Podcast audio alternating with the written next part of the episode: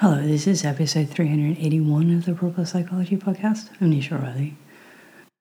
So I realized that I've been a bit quiet. I'll be honest, in a, in a world that seems to be really rewarding white supremacy, colonialism, military, it's made me step back more and more. It's made me need to take up space less and less. I haven't had much that I want to talk about, but I realized that we're moving towards Christmas.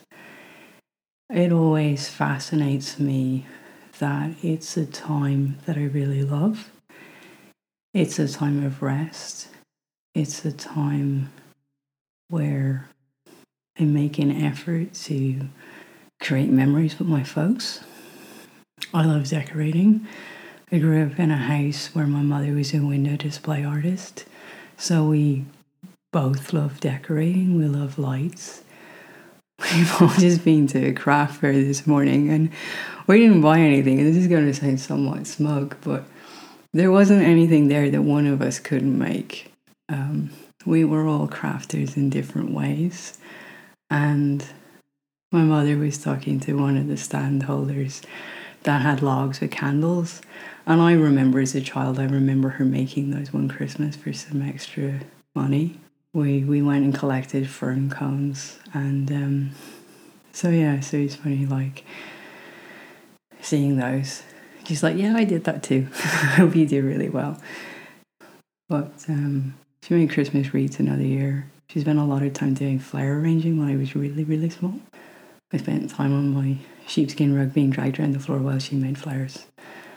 So it is, it's it's a nice time for me. And I'm reminded of kind of two conversations recently. And I think this is really the, the crux of it for me. My mother was asking me, you know, like she's attracted a lot of friends over the years that have difficult relationships with their mothers and she obviously doesn't know hers at all.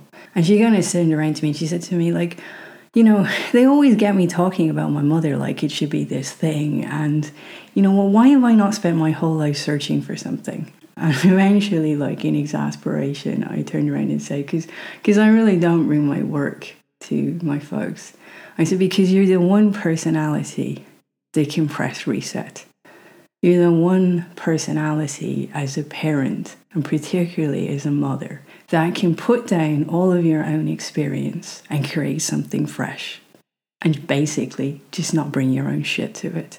And there are other personalities who do some constructive things with their experiences. But there are a hell of a lot of people who just live in drama. And there are very few personalities that press reset and do something fresh. I was also thinking about the fact that I didn't really know my grandparents. I didn't meet my grandmother really till I was seven. And for some people, it can seem kind of shocking, like, but you know, I, I'm really grateful for it. And this brings me to the other conversation I had, because by seven, my personality was formed. And I didn't spend a lot of time around people until I knew who I was. And I was given the opportunity to make my own choices and my own opinions on people based on how they treated me. Not how they treated anybody else, not what I heard about them, not because I owed them anything, because there was an expectation that I that I needed something from them. I was my own person and I was allowed to start from that place. And this reminds me of uh, a, a talk from a few months ago now. It's unbelievable to think it's a few months. It was at the start of what I'm, I'm struggling to call a war because it's so imbalanced what's taking place in Gaza. It doesn't feel like a war to me. I have a difficulty with that language. It was a talk by Reverend Angel Kyodo Williams. And she made an off the cuff comment, which really sat with me. And I can't remember the exact words, but basically, how I interpreted it was the choice in being now. And it's a funny one because whenever I sit in conversations or I remember an exercise at Samhain in the Hill Bushnock last year, and people want to try and call their ancestors in.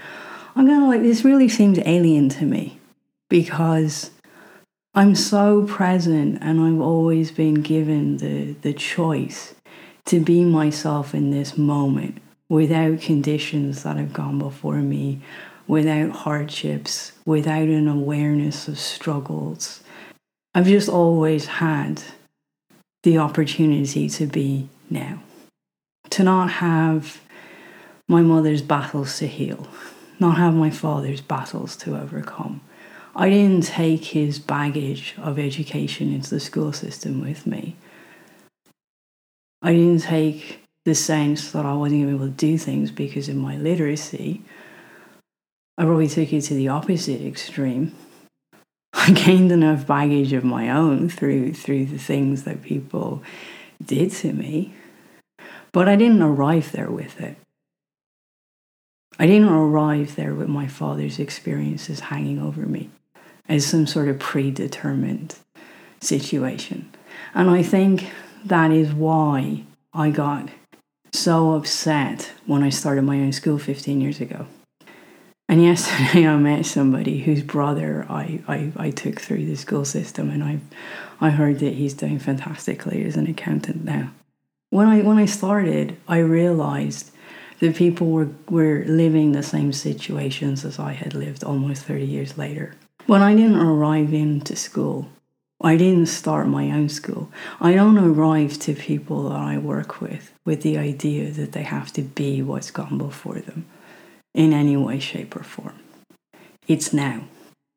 And that undoes a lot of narratives. I've been thinking a lot about it. and it undoes a lot of what my mother asked me, you know, why haven't I gone around searching for something? Because there's an extraordinary amount of people who spend an extraordinary amount of time searching for something. So as we move towards Christmas for me in Ireland, whatever holiday periods they are, whatever traditions those are based in. You have a choice to make new memories based on now.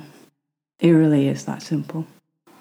And you have a choice to give your children some time to develop into the people they are and have the ability to make their own decisions on who people are, not what's expected of them.